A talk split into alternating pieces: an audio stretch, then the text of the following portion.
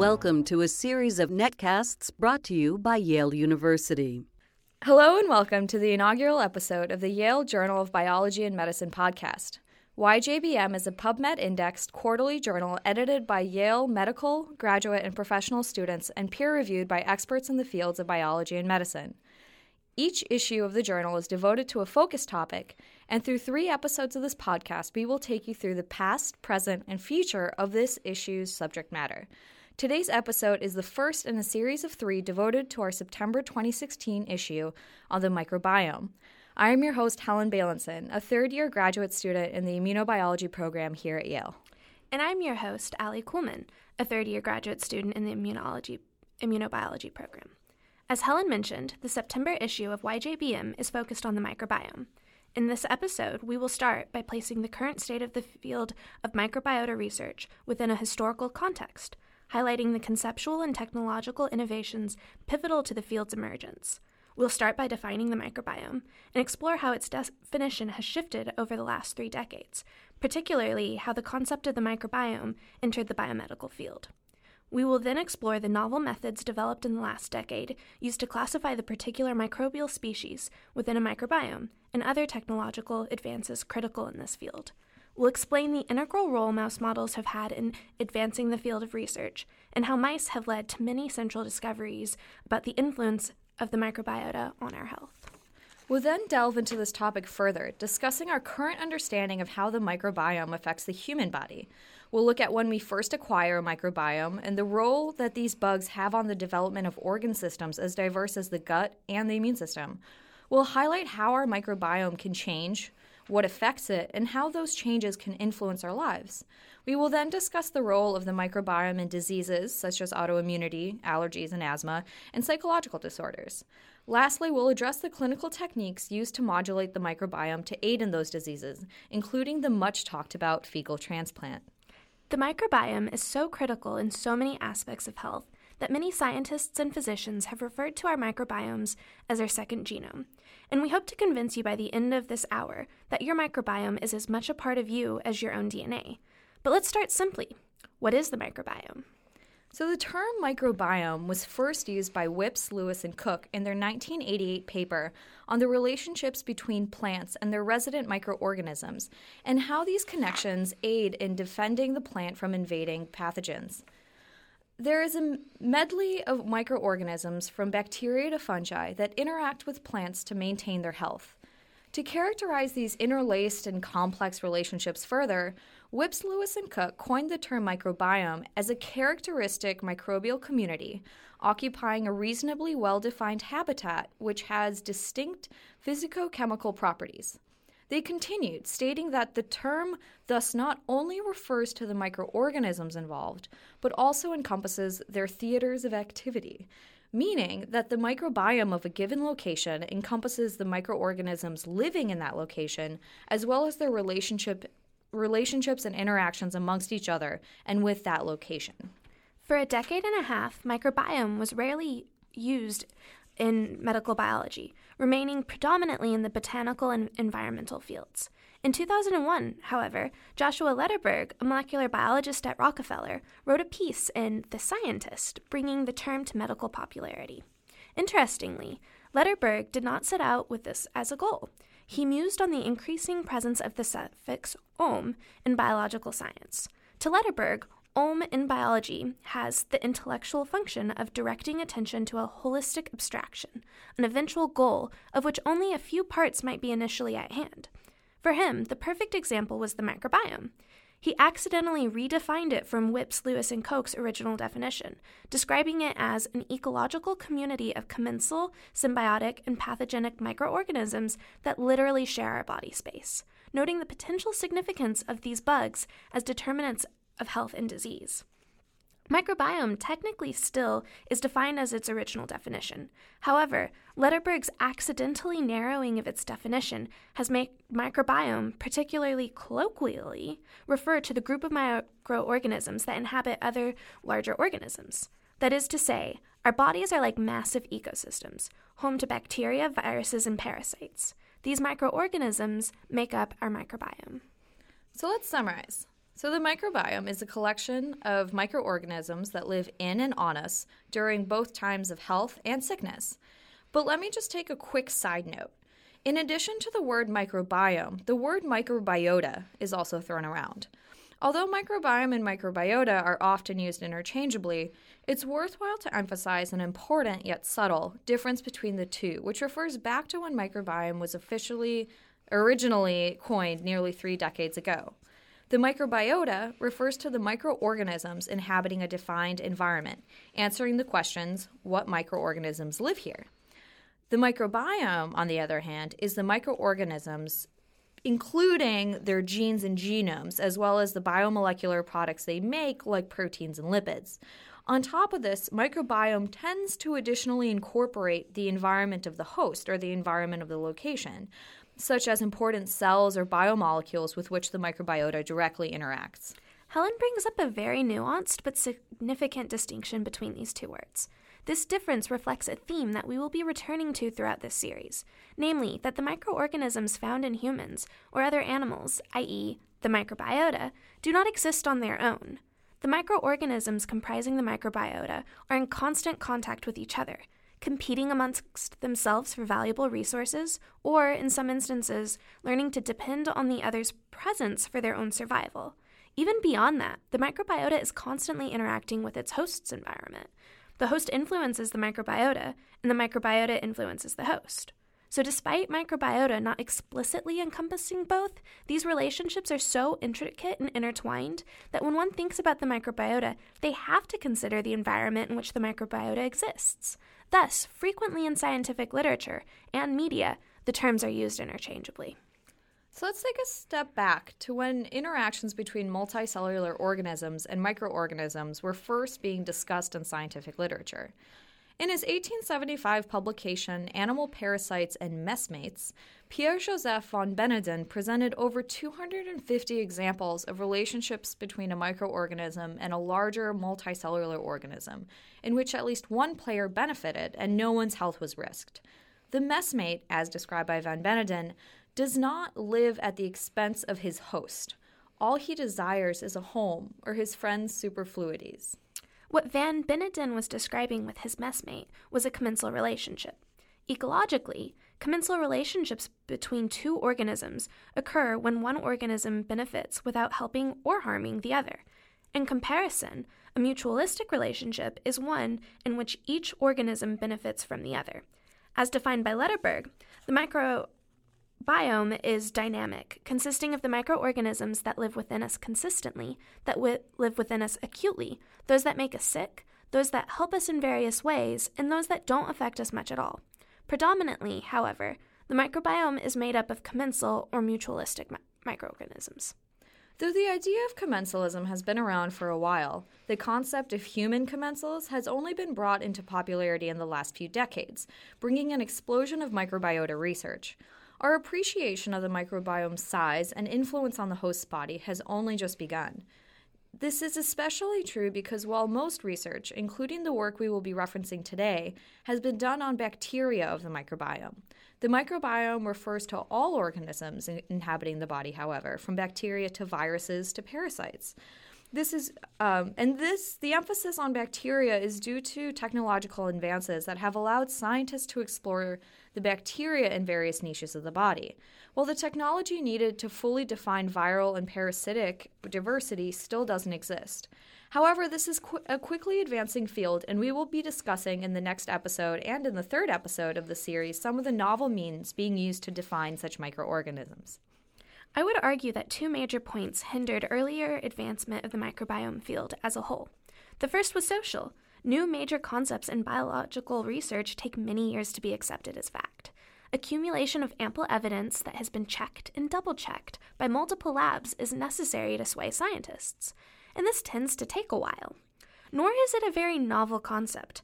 When Nicolaus Copernicus's work stimulated the Copernican revolution, arguing for heliocentrism, in which the world revolves around the sun, many thought he was crazy. Now, it is the people who think the universe revolves around the earth that are the crazy ones. Astrophysics is not the only field stricken with stubborn scientists. There have been many times in biological research history where knowledge we take for granted today was dismissed as untrue based on what was accepted at that point in time. For example, nowadays, scientific and non scientific communities alike accept that infectious diseases, or diseases that are transmissible between individuals, are caused by infectious agents like viruses, bacteria, and parasites, what initially were referred to as germs. The 19th century brought the first internationally used vaccine for any disease, which was designed by Edward Jenner to combat smallpox, a disease officially declared eradicated by the World Health Organization in 2002. However, in the same time period, the one, I might add, where Van Beneden was describing his messmates, Ignaz Semmelweis, a Hungarian phys- physician, was committed to an asylum due to his belief that newborns died from infections transmitted when obstetricians did not wash their hands between childbirths. Puerperal fever killed between 10 to 30 percent of newborns in this era. Semmelweis strove to have the obstetricians in his department wash their hands between deliveries, decreasing the mortality rate to near 1%. His work saved thousands of lives, but the scientific and non scientific communities did not believe that the deaths were caused by the dirty hands of the doctors. Their disbelief forced Semmelweis into an asylum where he lived to the end of his days. Thankfully, nowadays, we don't ban scientists to asylums for novel ideas. But as with the understanding of infections, the scientific community's acceptance of the human microbiome and its importance in human health also took some convincing. So, the second advancement that was required for the field was technological. The last decade of microbiome research has predominantly been driven by new advances in sequencing technologies. To taxonomically define bacterial species in a population, a technique called 16S rRNA sequencing is now used. Before sequencing advances genetically differentiated species, organisms were classified based on appearances and physical and biochemical properties, and bacteria were no exception. Bacteria were distinguished by shape, from spherical cocci to rod shaped bacilli, to the environments they inhabited, to the details of their biochemistry. In order to bring more orderliness to the classification system, in 1962, Roger Stanier and Cornelius van Niel defined the differences between prokaryotes and eukaryotes. They were defined by the presence or absence of a dense central cellular structure called a nucleus. Eukaryotes are classified as cells with nuclei containing their DNA, where prokaryotes lacked a defined organelle to carry their genomic information. Eukaryotes are all animal and plant cells, while prokaryotes are bacteria. This distinction was entirely based on the physical appearance of these classes of cells. The idea that the world's organisms were divided into these two major domains was held until 1977 when Carl Woese, a microbiologist at the University of Illinois at Urbana Champaign, published two papers where he pioneered the use of sequencing to classify bacterial species. Working with George Fox, Woese sequenced the 16S rRNA of multiple microbial species classified as prokaryotes. They found that there was a fair amount of prokaryote like organisms that were genetically as distinct from other prokaryote like organisms as from their eukaryotic brethren. In fact, these three subsets of cells, the two classes of prokaryotes and the eukaryotes, were all vastly genetically different. As such, based on genetic rather than phenotypic differences, Woese divided life into three domains that we have today bacteria, archaea, and eukarya.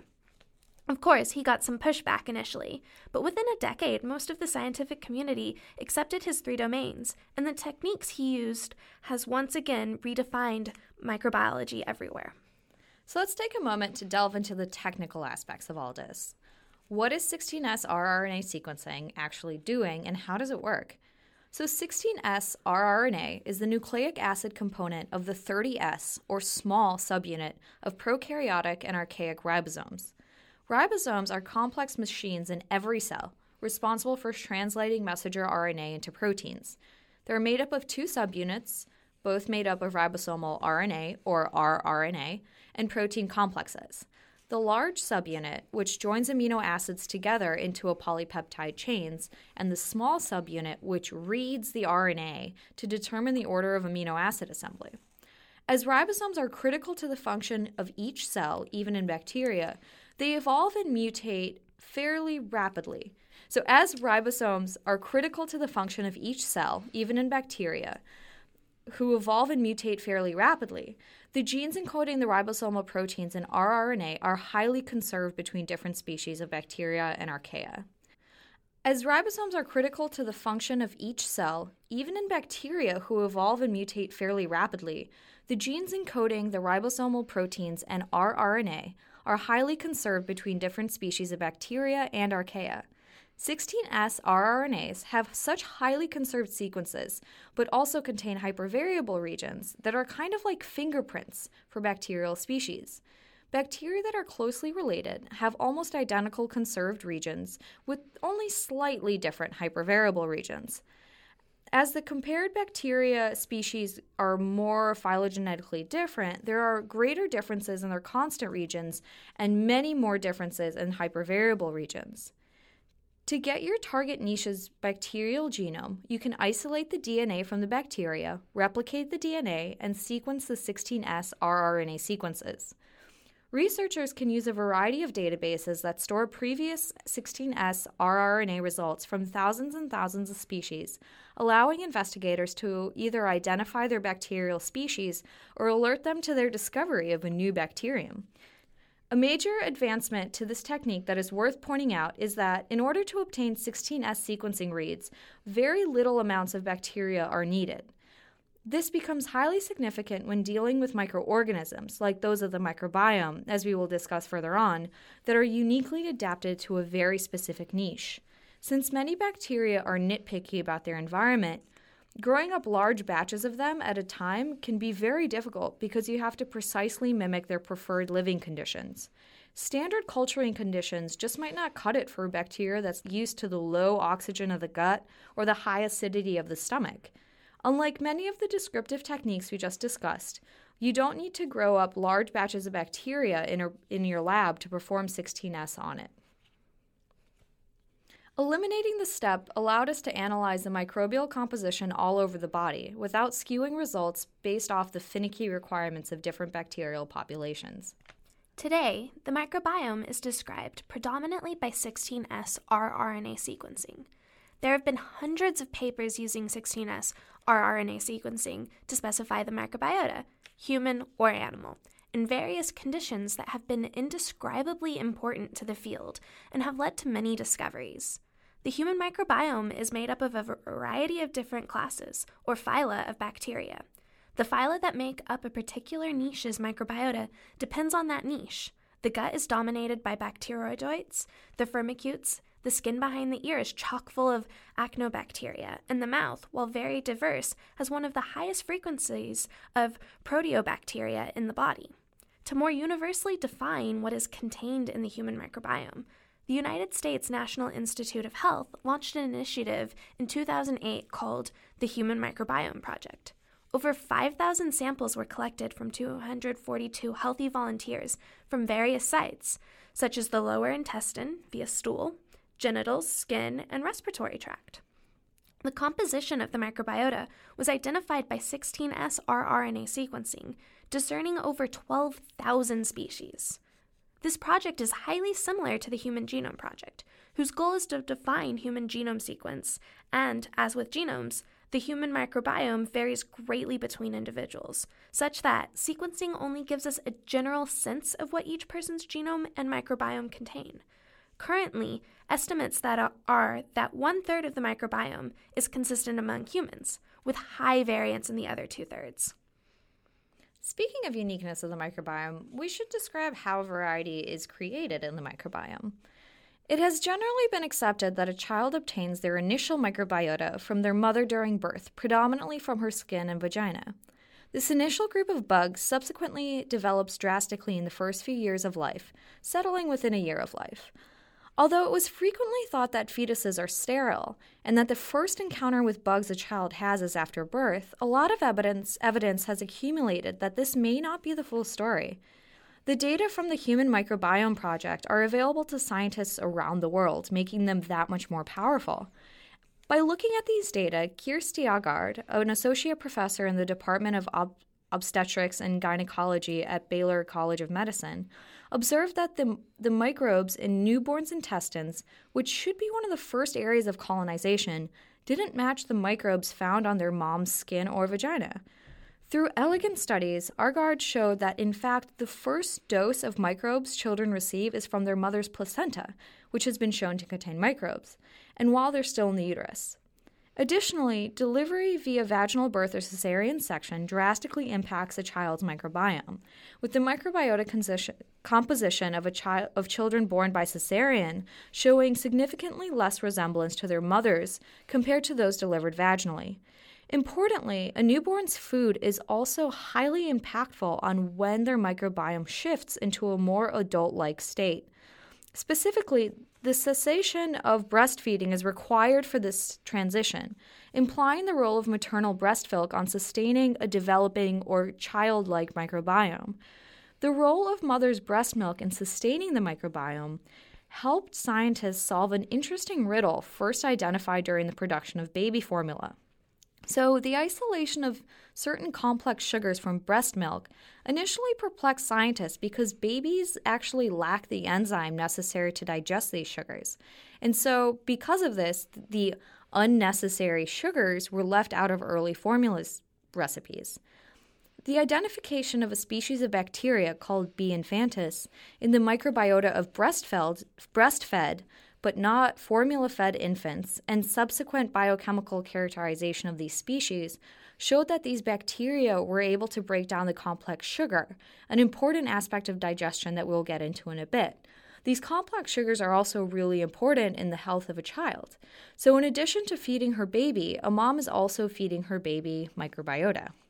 After the initial colonization of microbes, an individual's microbiome stabilizes to having proportions between bacterial families that is fairly consistent among adults of similar lifestyles. But the microbiome is a dynamic system, and anything you could think of affects its precise composition. Lotions, bug sprays, and types of soaps and shampoos can affect the composition of the microbes living on your skin. Even the season can change those bugs. The temperature, sweating a lot, going in and out of the ocean, wearing long sleeves, and scratching can all affect the microbiota. Gut microbiomes are perhaps even more temperamental. So, Allie, I just want to point out that the gut, or the gastrointestinal tract, is very long and has many different parts specializing in different functions. The upper intestinal tract is made up of the esophagus and stomach, which are involved in food transportation and of food digestion, respectively. These sections of the digest- digestive tract are very different microenvironments compared to the lower intestinal tract. The lower intestinal tract is made up of the small and large intestines, both of which are subsequently subdivided into multiple sections. And each of these locations, even each subsection of each location, has its own unique microenvironment, meaning each location has its own unique microbiome. That's right, Helen. Each of those locations has differences in acidity, nutrients, oxygen levels, and even slight differences in temperature. Some bugs are so finicky about their microenvironments that even those subtle differences affect the microbiota composition. Extensive studies have been done and are still being conducted into what influences microbiota composition. And to quickly summarize the findings, almost everything can act on the bugs, even in our guts, and everything is con- interconnected. The microbiota living in areas with extreme exposure, such as our noses, our skin, our ears, are strongly influenced by the exter- that external exposure. Humidity, sweat, lotions, perfumes can all influence the composition of bugs on these surfaces. The frequency of hand washing, showering, hair washing, and other activities that are meant to eliminate bad bugs also get rid of good bugs and strongly affects the composition of our quote unquote natural microbiome. However, as you can probably tell, the microbiomes exposed to the world go through many fluctuations throughout the day, depending on the last time you washed your hands and how much you're sweating at a given moment. Along with these external microbiome fluctuations, our inner microbiomes also go through circadian and other changes. Our bodies are not the same when we wake up and when we go to bed. By being active, eating, and going outside, our bodies act without our knowledge to modulate the microenvironments of the various niches that are inhabited by the microbiota. Because of this, there are natural circadian changes in the microbiota. It's not that one class of bacteria disappears while another reappears, but the proportions of one species to another varies. These changes mostly occur due to food being consumed, as the gut microbiome aids greatly in digestion, as we'll be discussing in a bit. In a study that came from Peter Turnbaugh's lab at Harvard, they showed that a change in diet can drastically change the contents of one's microbiome in as little as a day. Additionally, when we eat, the production of various hormones and proteins changes. For example, when we eat anything with sugar, our blood sugar levels rise, leading to the production of insulin. Insulin signals to muscle and fat cells to uptake the sugar to maintain the blood sugar level at a constant level. Insulin and other hormones can directly or indirectly change the microbiota. Sex hormones, such as testosterone, androgen, and estrogen, heavily influence the microbiota.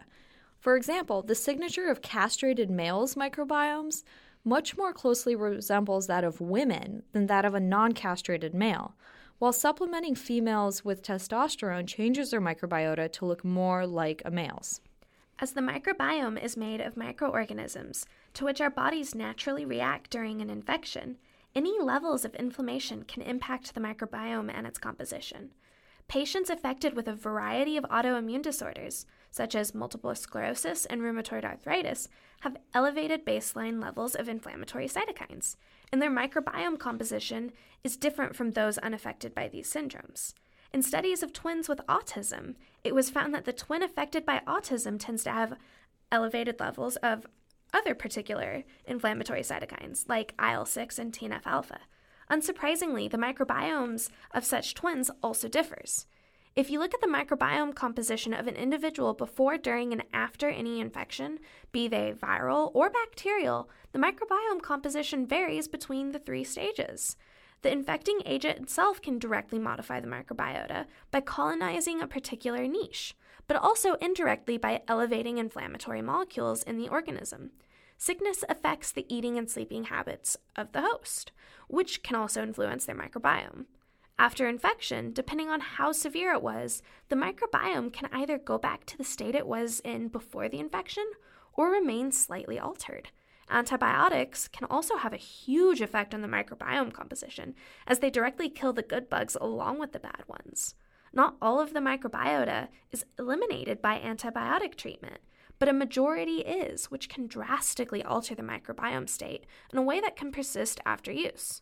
However, if one goes home after antibiotic treatment, their microbiome tends to return to its pre infection state, as we get most of our microbiome from the things that are around us daily.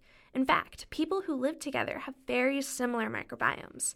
The more one person's lifestyle matches another, the closer their microbiomes are. So now that we have an understanding of what the microbiome is, how we figure out the bugs that are part of a microbiota and how they can be modulated, let's dive into why so many scientists and physicians are beginning to conceive of the microbiome as an organ system of the body. How does the microbiome affect our health? But first, let's go through a few techniques that are used to complete these sorts of studies. So, human studies are primarily correlative, done by sequencing of 16S rRNA to identify bacterial species associated with various conditions. Although powerful, these correlative studies are not definitive. To test hypotheses driven from derived from correlative studies, many researchers turn to animal models such as germ-free animals. Germ-free animals are very important tools in microbiota and in microbiota research and lack any and all microorganisms that would typically live in or on them. This goes beyond animals that have been on antibiotics. These animals are most frequently mice that were born in bubbles and have never been exposed to any microbes. The use of germ free animals allows researchers to understand the complex crosstalk between microorganisms and their hosts. Not only can we study what happens when various organ systems develop without a microbiota to understand the influence of the microbiota on the development, but we can also observe what happens when only particular microorganisms are reintroduced into the germ free organisms.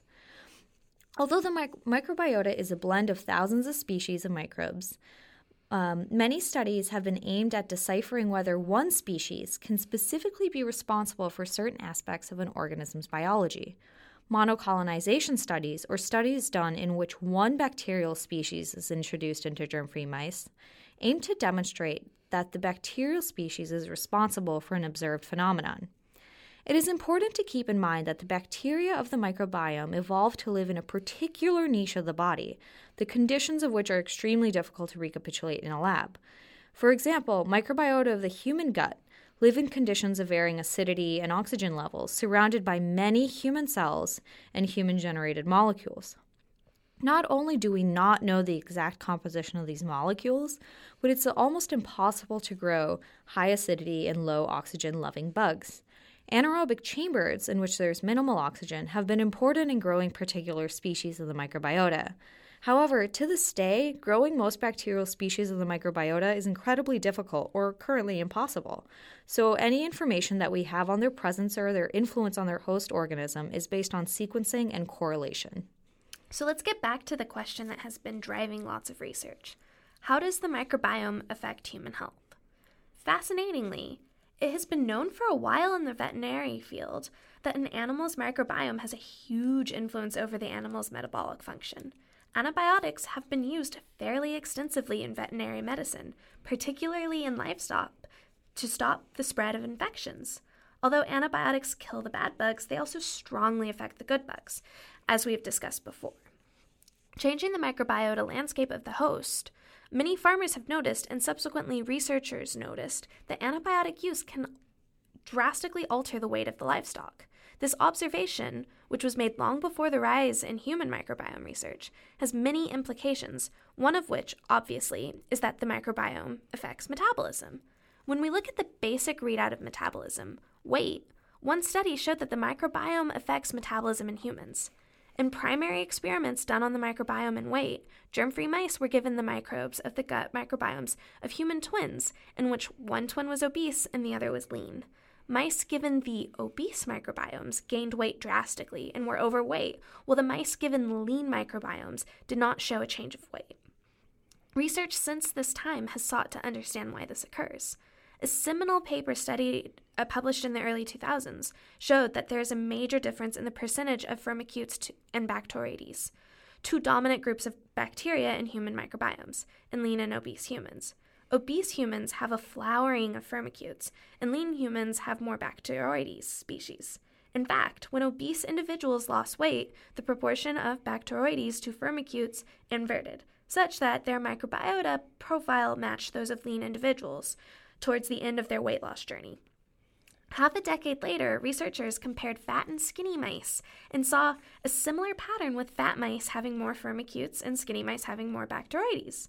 They found that the obese mice also had much fewer calories in their feces than their lean counterparts. Turns out, firmicutes are much better than Bacteroides at getting calories out of their host's food, such that they give the host more calories for the same amount of food consumed as Bacteroides would. So, individuals with more firmicutes get more calories from the food than they would if they had more Bacteroides. So they consequently gain more weight. Of course, this is kind of a chicken and the egg scenario. Do you get more Bacteroides first or do you gain weight first? Although this hasn't yet been answered, the most probable answer is that it's a combination of these scenarios.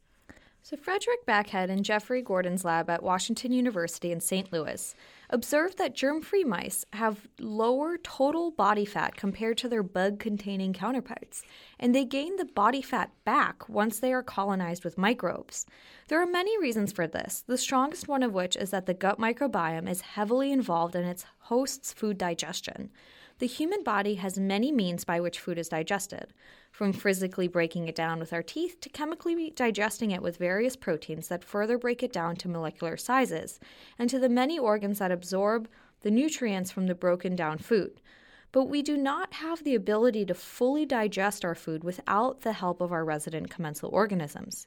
We depend on our gut and other organ microbiomes to maximize the amount of nutrition we can gain from our food. There are also studies showing that we have lost many proteins involved in digestions because one of our commensals or a group of our commensals are just better at it than we could ever have been. But what exactly is the microbiota doing to affect the way we consume the nutrients we eat? We don't have time to go into everything that is certain that is currently known, but let's delve into some examples. In very abbreviated terms, the microbiome aids our digestion and nutritional health in two major ways. First, it aids in breaking down food molecules we are unequipped to handle, and they make building blocks of larger biomolecules that we are unable to synthesize. The microbiota is important in the metabolism of carbohydrates, or sugars. Mammals absorb simple sugars from their food. These sugars are made when complex sugars found in food are broken down. We have enzymes that can break down fairly simple larger sugars like sucrose and lactose, and to break down most starches. But we do not have the necessary proteins to, to break down very complex sugars, like the ones found in plants, such as cellulose and pectin. These undigested or partially digested sugars are like candy to the microbial communities of our guts. These bacteria have their proteins necessary to take these complex sugars and to break them down, which they do for us. And we take in the simple sugars that made up the bigger sugars. Don't worry, they keep some for themselves to use as food. Free food for a little labor. That's the mi- microbiota life. Also, the microbiota produce many fatty acids, a major source of fuel for organisms big and microscopically small. Intestinal bugs produce fatty acids we are incapable of making, and just like with sugars, break down fatty acids that we cannot. Importantly, they generate simple short chain fatty acids by breaking down dietary fiber from plant matter. Basically, our microbiota breaks down foods we cannot so that we get as much energy and nutrition from our food as possible. To go through all of the known examples of this is a daunting task, but you get the idea. In addition to actually breaking down the food, molecules, the microbiota is important in maintaining homeostasis, or stability, of the physiolog- physiology of the host in their niche. They ensure the proper level of mucus production and of host byproducts. Unfortunately, we do not have time to go into this, but needless to say, the microbiome is critical to the proper functioning of the human digestive tract. In addition to the proper functioning of the digestive tract, the microbiota plays an essential role in the development of the immune system. Just as metabolites produced by bacteria in the gut can be found in circulation, so can bacterial components that make up their cellular structure. When bacteria die, their cellular structures break down, and their components, such as peptidoglycan, a component of bacterial cell walls, can also be found in the blood. The released components contribute to the education of what is called the peripheral immune system. Studies by Heinz Bauer and his colleagues in the early 60s identified that the spleens of germ free mice have considerably smaller germinal centers. And so, germinal centers are sites in which B cells, the cells of the immune system responsible for producing antibodies, are activated and mature. These are found in secondary lymphoid tissues, such as tonsils, Peyer's patches in the gut, and the spleen, which are important sites for the activation of the adaptive immune system. Not only are germinal centers essential for the maturation of B cells and their adaptive immune counterparts, T cells, but they also play a critical role in dictating the functional quality of the immune response. As such, the smaller sizes of germinal centers in germ free mice make them numerically impaired in their production of adaptive immune cells. Not only is the cellular production decreased in these mice, the kind of immune response launched is different in germ free mice compared to those that have a full microbiota. Depending on the kind of infection, different immune responses are launched in any mammal. When battling a virus which replicates inside a cell, you would use very different strategies than when you're attempting to eliminate a bacteria that just floats around in the blood outside of cells. The different responses are controlled by molecules produced by various immune cells, including adaptive immune cells. In germ free mice, the inflammatory milieu produced by the immune system tends to be skewed towards a type 2 response. This response is associated with resistance to parasites, a point which we'll dive, delve into in a bit. The absence of the microbiota prevents not only the development of a proper immune system, but also changes the way in which a host responds to infections. Interestingly, in some contexts, a microbiome independent antibody response can be driven. This has been shown in mice that are resistant to retroviruses, a family of viruses that includes the infamous HIV. In mice that are resistant to infection with their microbiota, they remain resistant to infection when they are germ free, as they are still able to launch a strong antibody response. Although we see a strong connection between the immune system and the microbiome, there are particular responses that can be launched just as strongly with and without the microbiome. The details of these particularities are still being explored. In addition to these early studies on the impact of germ free mice on systemic immunity, recent advances have focused on the role of the microbiome in shaping the immune responses, specifically in the gut. The main challenge for the immune system of the gut is to contain the beneficial bacterial microbiota within locations that limit their potential to cause harm. Pathogenicity, or the ability of an organism to cause disease, is often a location dependent concept. Bugs that are safe to have on our skin aren't safe to have in our gut, and bugs that cause no harm in our lower gastrointestinal tract might lead to sepsis in an upper gastrointestinal location. As such, the immune system must constantly assess, interpret, and regulate the microbiota, allowing the growth and support of beneficial bacteria while preventing their invasion into off limits locations, in order to maintain the homeostatic balance necessary for life. This recharacterization of the immune system as park ranger of the ecological community of the body was a revolutionary way of thinking in stark contrast to the traditionally militaristic view of immune system as a weapon to seek out and destroy invaders. Bacteria directly interact with skin or immune cells in the gut. An example of this comes from polysaccharide A, or PSA, a sugar found in the cell wall of many bacteria, including Bacteroides fragilis, a family member of the bacterial family we mentioned earlier that's found in large quantities in lean people. PSA has been shown to drive the differentiation of a subset of T cells called regulatory T cells. In addition to limiting antigen specific T cell responses, these regulatory cells create an overall suppressive environment by their secretion of the suppressive cytokine IL 10. This interaction is necessary in preventing excessive inflammation that is pathogenic in its own right. Interestingly, mice deficient in the immunosuppressive cytokine IL 10 that are colonized with B. fragilis succumb to deadly sepsis, emphasizing the role of the immune system in containing the microbiome. While B. fragilis is only lethal in the context of a dysfunctional immune system, there are various pathobionts, such as Helicobacter pylori, that employ similar mechanisms to dampen the immune response, which can be pathogenic in certain populations. Perhaps the most famous case of microbial education of the immune system comes from studies with segmented filamentous bacteria, or SFB. In 2009, Ivaylo Ivanov and Dan Littman's lab published the first paper showing the influence of this particular bacteria on the development of mouse immune systems. SFB are bacteria that are classical members of the microbiotas of various organisms, from rodents to chickens. However, not all laboratory mice have SFB in their guts. By studying mice with and without SFB as part of their microbiota, Ivanov showed that the presence of F- SFB induced a particular kind of immune cell in the guts of mice, particularly in the lamina propria. The Th17 cells that are produced are inflammatory cells and produce high levels of the cytokine IL 17 that are important in fighting extracellular pathogens.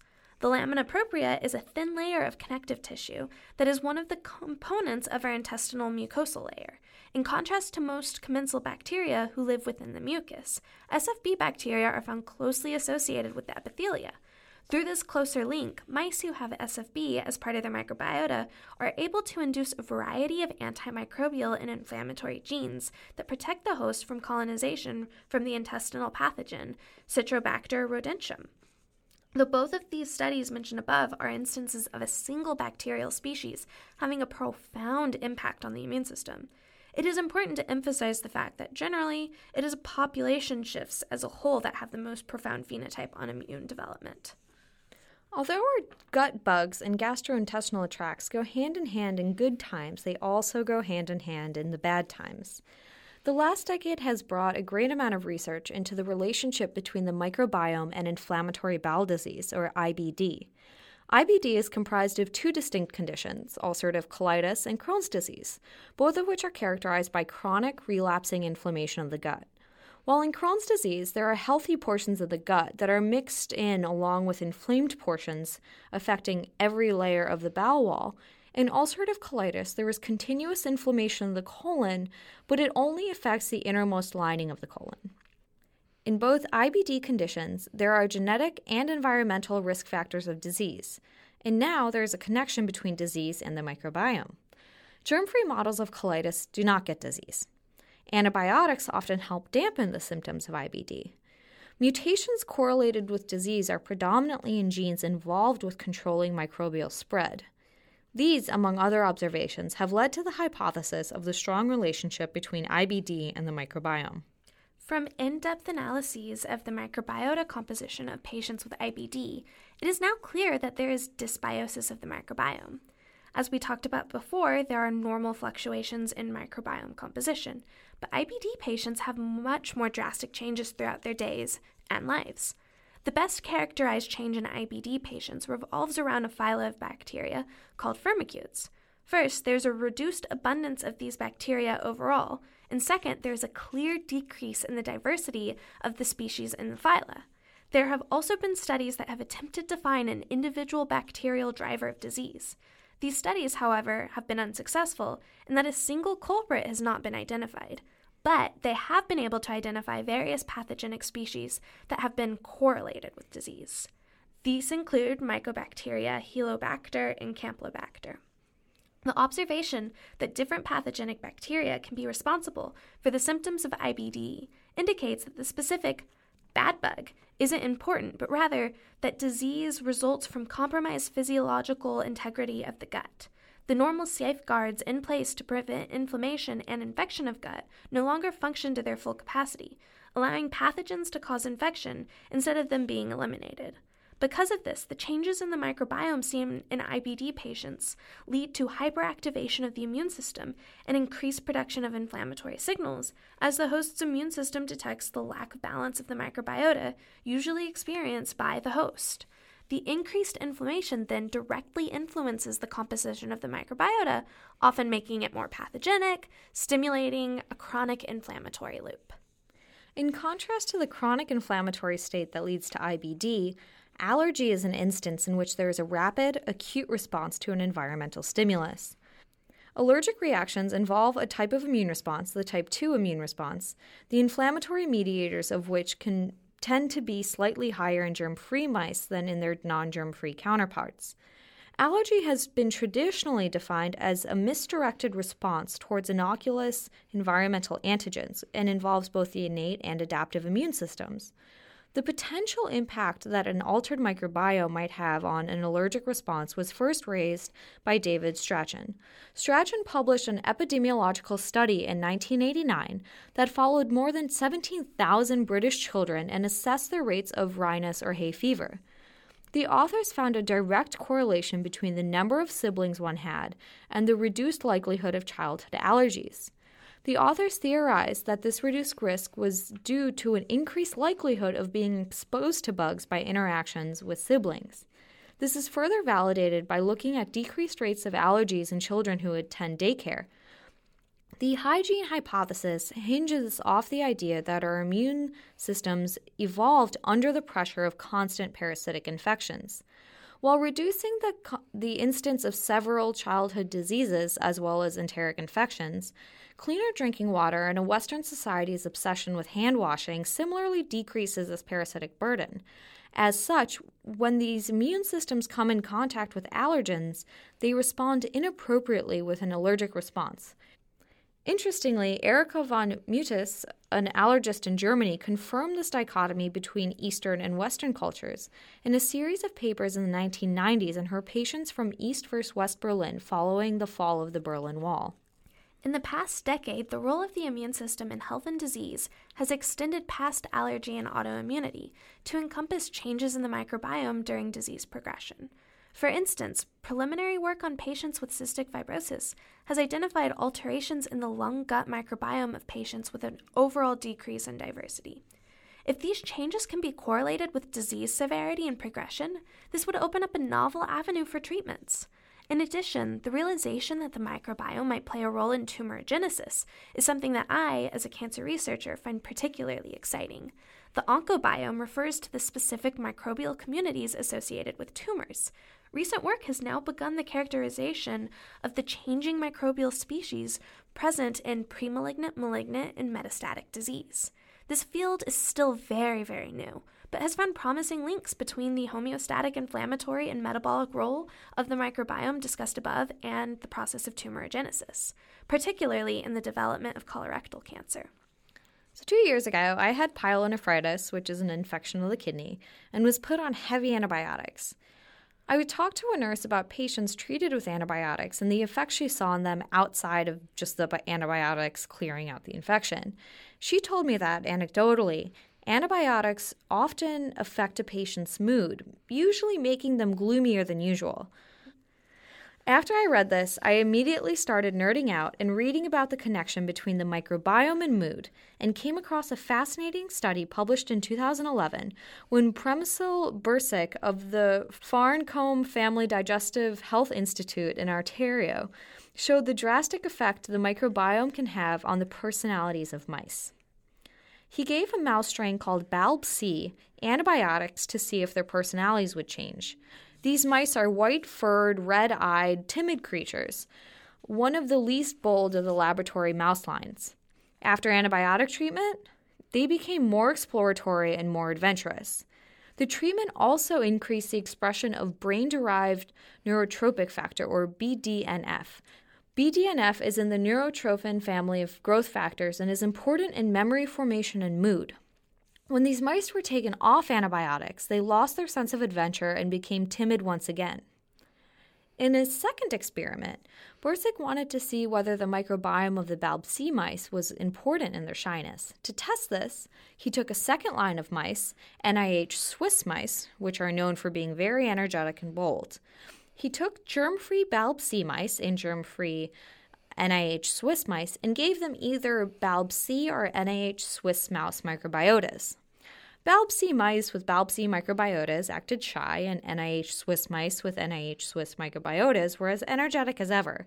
However, the interesting observation came from the microbially swapped mice. The NIH Swiss mice, who are usually pretty adventurous, became anxious and shy with the BALB-C microbiotas while the BALB-C mice lost their fears and worries when they got the NIH Swiss mouse microbiotas and became little rodent adventurers. The same year, a study was published by Javier Bravo of North Carolina State University, in which they fed BALB-C mice food that either contained or did not contain a bacterium called Lactobacillus rhamnosus, a popular probiotic bug marked as one of those cure-all treatments. Mice that ate food containing Lactobacillus rhamnosus became hyperexcited and much more eager to do activities such as swimming. During lab tests, they were much less anxious or depressed compared to mice that ate food lacking the bug. So, gut bugs affect mice. What about humans? To answer that, I want to tell you about two observations. First, as we discussed earlier, IBD diseases, ulcerative colitis and Crohn's disease specifically, are largely influenced by their microbiota. The inflammation that is derived from the disease associated microbiotas is characterized by a stark elevation of many different inflammatory signaling molecules, but in particular, one famous molecule is called tumor necrosis factor, TNF. In multiple studies, TNF has been shown to be responsible for the altering of the microbiome to one that propagates the inflammatory bowel disease phenotype. So that's one observation. The second one comes from patients with various autoimmune disorders that are treated with TNF inhibitors. So, TNF elevation is a trademark and driver of many autoimmune disorders, including IBD, but also rheumatoid arthritis. TNF inhibitors are frequently used to treat patients with rheumatoid arthritis, and it was observed that patients given TNF inhibitors would often come back to their physician's office quite quickly after treatment, saying they felt better much faster than would be expected by just eliminating inflammation.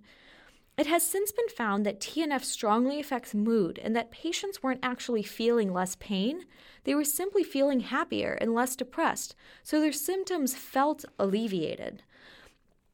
Bipolar disorder, which is a disorder characterized by patients having alternating periods of emotional elation and depression, have also been marked by elated inflammatory cytokines like TNF. In clinical trials of TNF inhibitors, the same ones used to treat rheumatoid patients, most see beneficial changes to patients' mood in bipolar disorder. Of course, this is nowhere near definitive and the effects are subtle, but there is this link between the microbiome, and mood, mostly through these kind of elevated inflammatory cytokines. Patients suffering depression have different microbiome signatures compared to par- compared to their partners with whom they live, people that would be predicted to have close microbiota signatures. After treatment with antidepressants, microbiome signatures also return back to a more normal state. Again, studies done in humans are correlative, so it's difficult to say what comes first the change in the microbiome, change in inflammation, or disease, but they seem to be interconnected. The microbiome modulates the inflammatory milieu of the host, which can directly change the behavior and mood of that host. The signaling between the microbiome and nervous system has been termed the gut brain axis, or the microbiome gut brain axis. We have barely scratched the surface of this fascinating phenomenon here, but it is important to note that the constant biochemical communication between the gastrointestinal tract and the central nervous system is a very hot research topic. This is solely a minimal list of what is currently known to be influenced by the microbiome. There are hundreds of examples that we have not covered, as well as countless ones that are yet to be discovered. Knowing the influence of the microbiome on development and disease leads us to wonder whether it would be possible to treat diseases that have strong microbial influence by changing the microbiome. This question was inadvertently first addressed by Ge Hong, a traditional Chinese doctor in the 4th century in China during the Dongjin dynasty, as described in the book Handy Therapy for Emergencies. He prescribed patients with food poisoning or severe diarrhea a suspension of a healthy human fecal sample, which, according to his results, ended symptoms and saved many patient lives. This is the first known instance of a fecal transplant. The idea behind fecal transplants, specifically fecal microbiota transplants, is that you can replace the bad microbiota that causes sickness with the good microbiota that will outcompete the bad, kicking them out and taking their place. Twelve centuries later, in the Ming Dynasty of the 16th century, Li Shizhen, a Han Chinese doctor and pharmacologist, wrote of using fecal transplants as therapy in his famous book, Compendium of Materia Medica. He used fermented fecal solutions, fresh fecal suspensions, dry feces, or infant feces as treatments for severe diarrhea, fever, pain, vomiting, and constipation. Apparently, patients were so abhorred by the fact that he was giving them fecal matter that he and other doctors called the preparations of fecal suspensions by other names, such as yellow soup. Until recently, the use of fecal microbiota transplants has been minimal in human medicine. Until very recently, that is. So, in veterinary medicine, it was first described to be used in the 17th century by the Italian anatomist Fabricius Aquapendente, and in the past few decades has been used particularly after antibiotic treatment. Animals, of course, also have a natural way of getting fecal transplants by eating their own or other animals' feces, as I'm sure all pet owners out there have experienced. Nowadays, fecal transplants in human medicine are making a strong comeback, making many people question why we stopped the practice in the first place. There have been many successful trials in various diseases. The most influential and talked about studies have been those in which fecal microbiota transplants are used to treat recurrent Clostridium difficile infections. Clostridium difficile, colloquially known as C. diff, is a bacteria that is infamous for causing Clostridium difficile colitis, which is the inflammation of the large intestine due to infection by this bacteria, causing bloating, diarrhea, and severe pain. This bug can be transferred from person to person via the fecal oral route, but can also infect individuals via its alternate spore form. Spores are heat resistant, basically dried out forms of bacteria that cannot be killed by alcohol based cleansers, which is predominantly what hospitals use to clean. So, these spores stick around clinical settings for long periods, infecting unsuspecting patients, who are often immunosuppressed. As soon as the spores get ingested, they germinate and multiply once they get to the bile acids of the stomach, causing infection. Although mild cases of C. diff infection can be treated with antibiotics, C. diff has begun to acquire resistance to many antibiotics, and C. diff infections have a lot of potential to relapse in a reported fifth of all cases. In 2011, C. diff caused 29,000 deaths in the United States alone. In a study conducted in 2012 by Lawrence Brandt of Montefiore Medical Center in the Bronx, New York, and Christina Surawicz of the University of Washington in Seattle, they used fecal microbiota transplantation to treat patients with recurrent C. diff infections. They found that there was a 91% primary cure rate and a 98% secondary cure rate. This is an incredible percentage. Combining the current data from published studies shows that on average, 90% of patients recover from C. diff infections with fecal microbiota transplantation. This is fascinating because the patients who are put into these studies have already undergone antibiotic and other treatments. The discrepancy between the average of 90% and the aforementioned study with the 98% most likely comes from the differences in delivery method.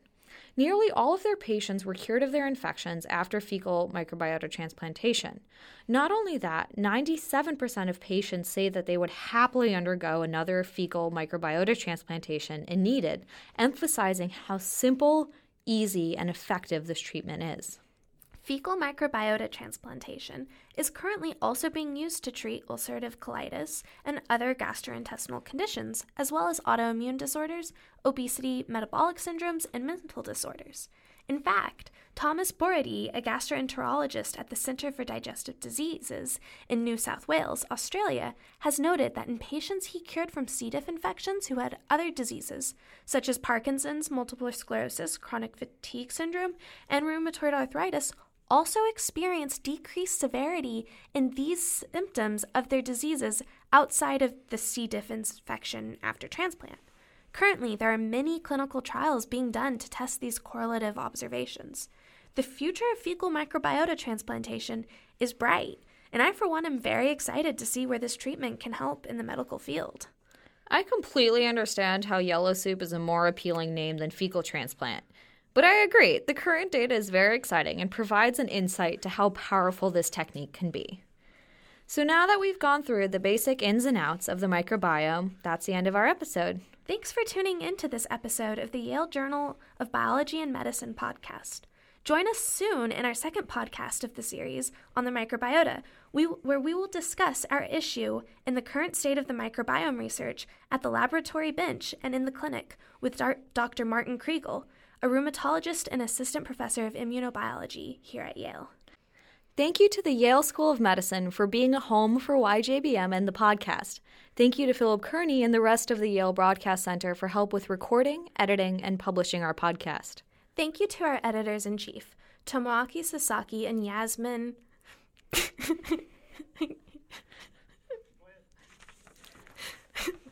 Sorry. Um, thank you to our editors in chief, Tomoaki Sasaki, and Yasmin Zakiniaeiz, and the rest of the YJBM staff. We are produced and written by Helen Beilinson, Erica Gorenberg, and Ali Kuhlman.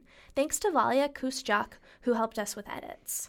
For more information on YJBM and our podcast, please visit medicine.yale.edu slash YJBM. Be sure to check out our journal by searching the Yale Journal of Biology and Medicine at pubmed.com. If you'd like to contact us, email us at yjbm at yale.edu. If you enjoyed our podcast, please subscribe to us on iTunes and rate us. We'd love your feedback and questions, so feel free to tell us your thoughts by leaving comments. You can also listen to us and share our podcast at soundcloud.com.